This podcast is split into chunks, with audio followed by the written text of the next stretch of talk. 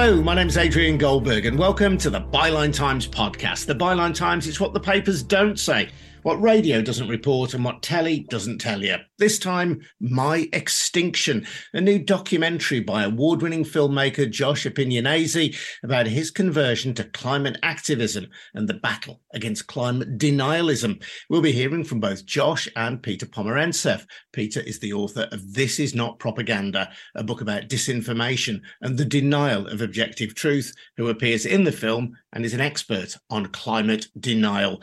First, though, just a reminder that the Byline Times podcast is funded by subscriptions to the Byline Times. That's our brilliant monthly newspaper, which combines the best of our online offerings with content that you can't read anywhere else. So find out how to subscribe over at bylinetimes.com. That's at bylinetimes.com. And if you have already subscribed, thank you. Welcome, then, Josh. Uh, welcome, Peter. Josh, I'm going to start with you and the title of the film, My Extinction, as people will see very rapidly if they watch the film, relates not only mm. to climate change, but also fear of your own extinction as a feature filmmaker. Just talk us through that. Yeah, hi, thanks for having me. Yeah, there's a lot encoded in the sort of joke of the title, I guess. It opens with me very resentful and angry, where a film that I was trying to make for years fell apart and that really opened up a starting point for this, I suppose, a journey into climate action. Because I think in a society where we all feel failed, no matter how successful we are, we're all sort of congenitally programmed to feel bad about our position in late capitalism. And but actually embracing those feelings of redundancy and impotence is that opens up a space, I think, for, for action. And that's the sort of journey I go on. But I start very resentful, hopefully in a comical way, and pissed off driving my car and annoyed about Extinction Rebellion blocking the roads and all of that. So I'm trying to describe an arc, really. What does somebody like that who makes car commercials and is kind of the white middle-aged guy who, at some level, is kind of the enemy? you know, what does it look like if that schmuck can get his act together? So can you. Is message. So the extinction there is, I suppose, not gender it too much, but maybe a sort of white privileged male feeling about how the culture is trying to extinguish him. How do you convert that feeling of impotence into something that actually does something positive? But I think you address that, don't you, head on? And the privilege that you acknowledge is something that you are seeking to use to leverage in the film. Yeah, there's this terrific line. I go to this uh, train, I'm sort of dipping a toe in it, and mostly just for the drink and hanging out with people who are younger and better looking than me. And I sort of go along to a few rebellions and things and not really taking it as seriously as maybe I should. And then there's this training I go to, a sort of non-violent resistance training, and this very young trainer from XR, she enunciates it perfectly. Says, it's not enough to acknowledge your privilege, you have to act on it. And then I think, ooh, how am I going to do that? You know? And in reality, I mean, like many documentaries, it's not partly fictional, but I'm guessing there are bits of it that perhaps may have been reconstructed or, or staged later. But truthfully, how much persuading did you need about the urgency of the climate crisis? You, you, tell a story. You can only really tell one story in film. Trying to tell more than one usually doesn't work. And so, of course, the reality was more complex. And I had all the sort of conflicts about doing the kinds of things we do to survive long before I started making the film. I suppose I wouldn't have made it otherwise. But yes, the truth is a little more complex. Uh, there are some kind of reenactments. I, I come from fiction rather than documentary, so I try to sort of structure films as character led and sort of telling, you know, write them like a screenwriter would do them but it's all real. I mean, it's all stuff that happened. You know, if you have an argument with your wife and it was really, really good, but you didn't have a camera on her at the time, then it's the polite thing to do would be to ask, is it okay to just slightly reenact what you just said? She, she, you know, she likes that because then she gets to really lay into me in a way she ought to have the first time around. So yeah, these modes of intimacy you know that those home conversations that people are having at home and then don't know what to do because they're so depressing and so inassimilable and too big overwhelming, then they just shrug their shoulders and they go on doing what they're doing because they've got to pick up the kids and whatever. I wanted to show that. So that's one register you just don't see in climate documentaries. They're all very kind of tub thumping and preaching to the choir. And and the other register is humor, you know, that it's funny and darkly funny. Peter, I described you as an expert in uh, climate denialism, and there's scenes in the film where protesters go to 55 Tufton Street, with which listeners to the Byline Times podcast and readers of the Byline Times will be very familiar. This is the home of a number of right wing think tanks in the UK, but the history of climate denialism isn't restricted to them and is not restricted to the UK by any stretch, is it? No, and the UK probably doesn't even bear the worst of it. I mean, it's it's really focused in the US. Um, it has a very long history. It sort of starts actually in a campaign by the tobacco companies to undermine the facts about the consequences of smoking and its connection to cancer. And then you have a similar sort of group of think tanks who go and kind of do the same work for the oil companies. And they take the science and they start to see doubt about it by multiplying different versions of the roots of cancer and its connection to smoking and of climate change. And they have a very strong, you know, ideological agenda, which is less about science and much more about enabling big business, often with a very ideological intent that any kind of regulation is evil, that all regulation is actually a takeover by the state. They're often true believers. Certainly in America, they were true believers. But the big companies realized pretty soon that they could use these guys to further their own desire to minimize regulation. And there is this kind of intersection, isn't there, between those who deny the science of climate change and those who are simply advocates for what they regard as freedom your freedom to drive a car as long as you like, as far as you like, and that any attempt to challenge that is in some way seen as a is an outrage, a, a breach of your fundamental human rights. Yes, your fundamental rights, but also kind of your identity. A lot of this is sort of like lurched into identity politics, where sort of, you know, regulation is somehow un American. And there was a, a, phrase for climate activists that some of these think tanks in America used, calling the watermelon. So they're green on the outside and red on the inside. And that they were somehow alien to the American project. So it's not just about universal rights, it's also very much about an idea of sort of national identity and American identity that was being impinged on. It's much, much, much, much stronger in America than it is here, where you genuinely have the Republican Party taking up the anti climate banner. And that's kind of where it matters, because at the end of the day, that's where the sort of gravitational center of the economy is. In terms of 55 Tufton Street, Josh, what was the purpose of the protest there?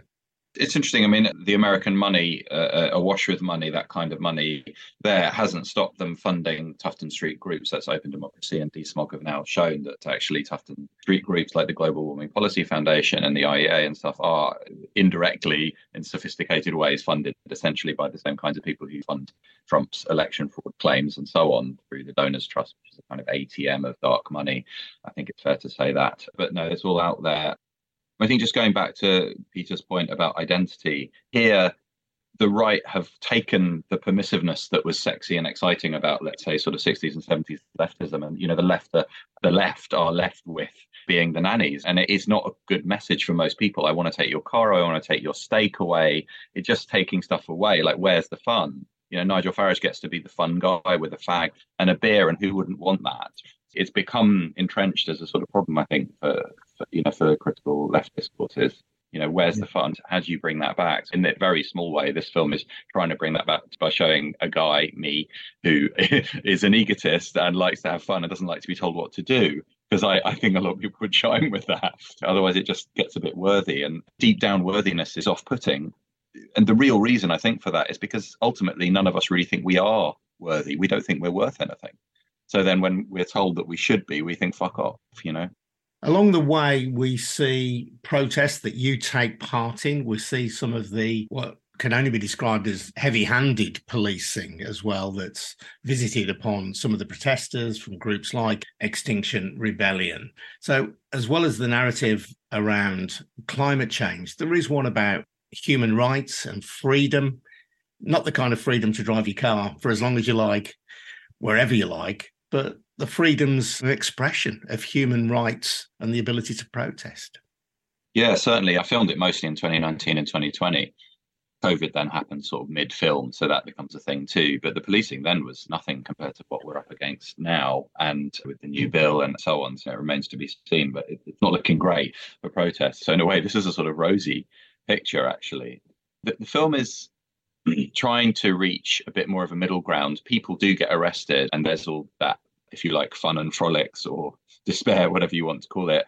But there is a kind of running joke throughout the film where other people I'm working with who are what I would call committed activists instead of dilettantes like me, you know, keep saying, "So, Josh, you up for a bit of an arrest on this action?" And uh, I'm I'm uh, just a bit busy this week, and has this sort of trying to supervise the MA dissertations. So, and of course, I never do get arrested, although plenty of people I'm working with do in the film. And so, I wanted to kind of open that as essentially saying, sure, if that's your speed, by all means, we need frontline people to do those things. But I'm not going to be one of them. What else can I do?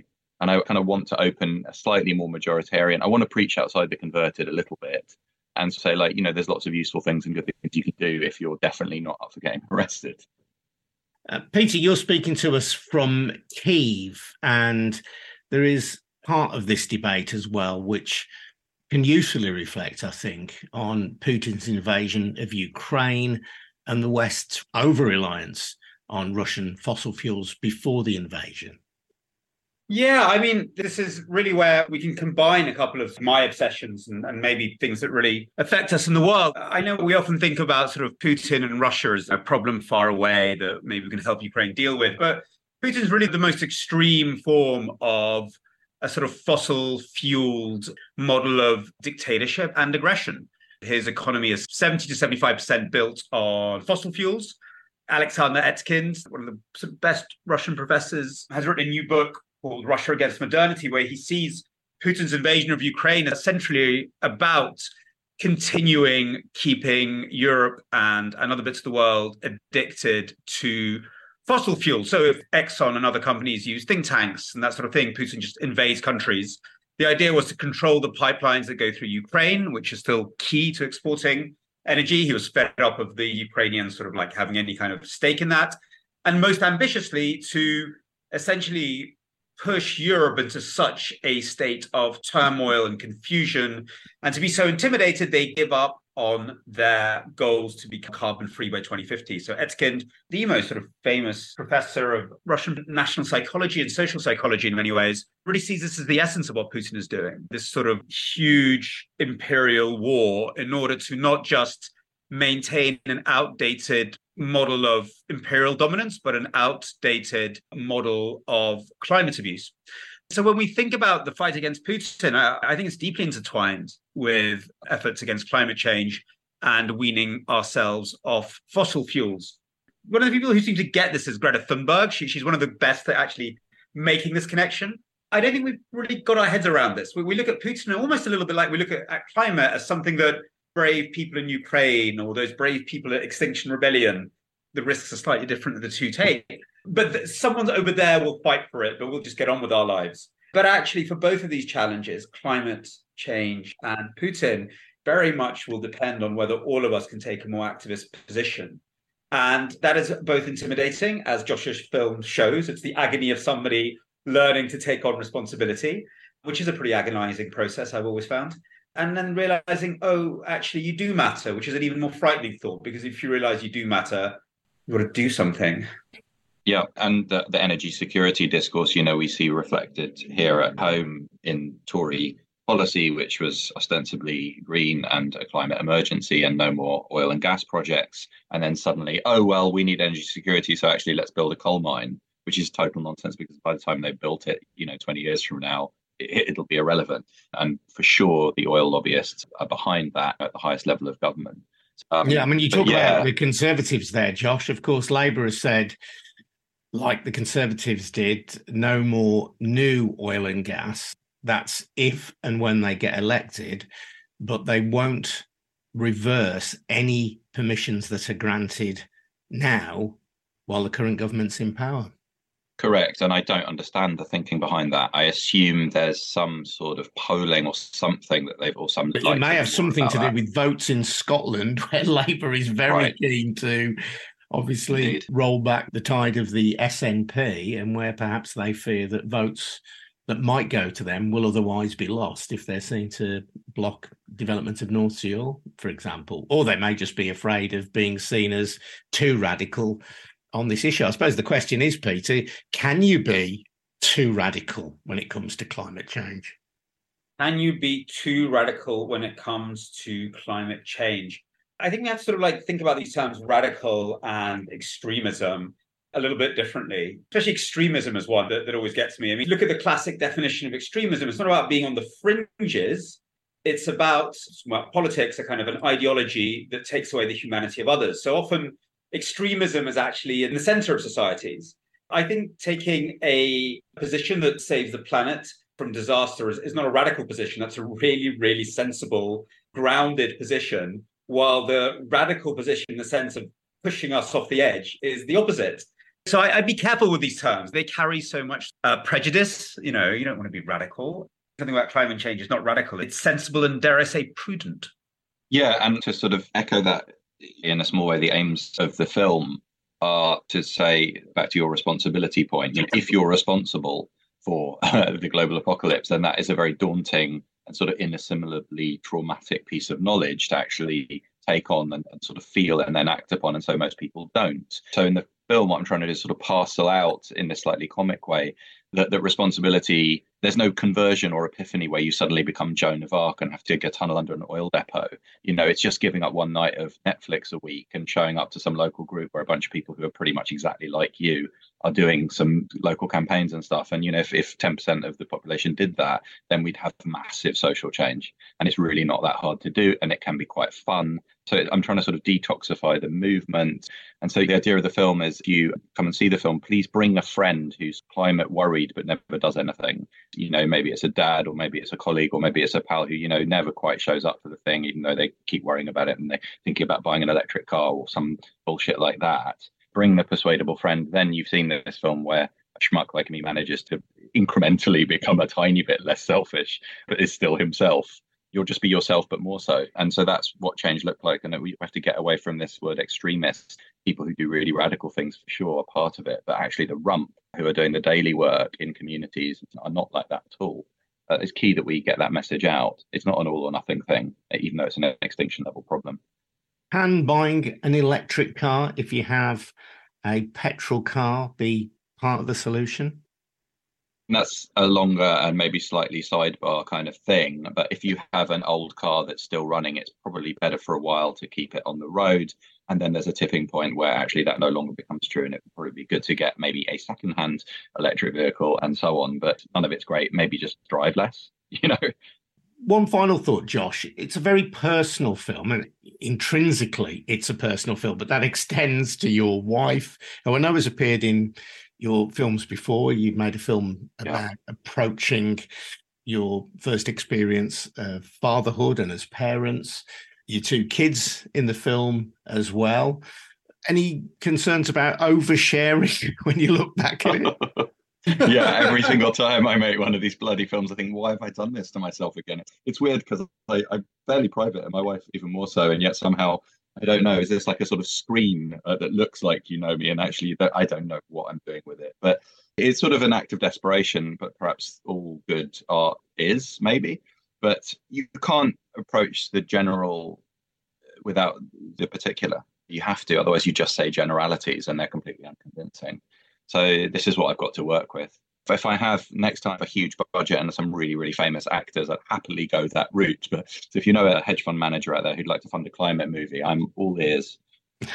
Brilliant. Josh, thank you. Thank you as well, Peter. And My Extinction is out on the 29th of June, 2023. There will be a special screening at the Prince Charles Theatre in London and a Q&A with Josh as well as Nafeez Ahmed, who's done a lot of work on 55 Tufton Street for Byline Times, along with Peter Jukes and Jessica Townsend from MP Watch. So check that out at the Prince Charles Cinema just off Leicester Square in London. And fear not, if you don't live in London, and some of us don't, there are other screenings in Birmingham, Manchester, Penrith, Canterbury, Oxford, Sheffield, Dorset. If you want details of more screenings and those screenings, head over to dartmouthfilms.com. That's dartmouthfilms.com. They are the producers of the film, and they'll have full details of screenings and Q and A's and so on. Josh, thank you.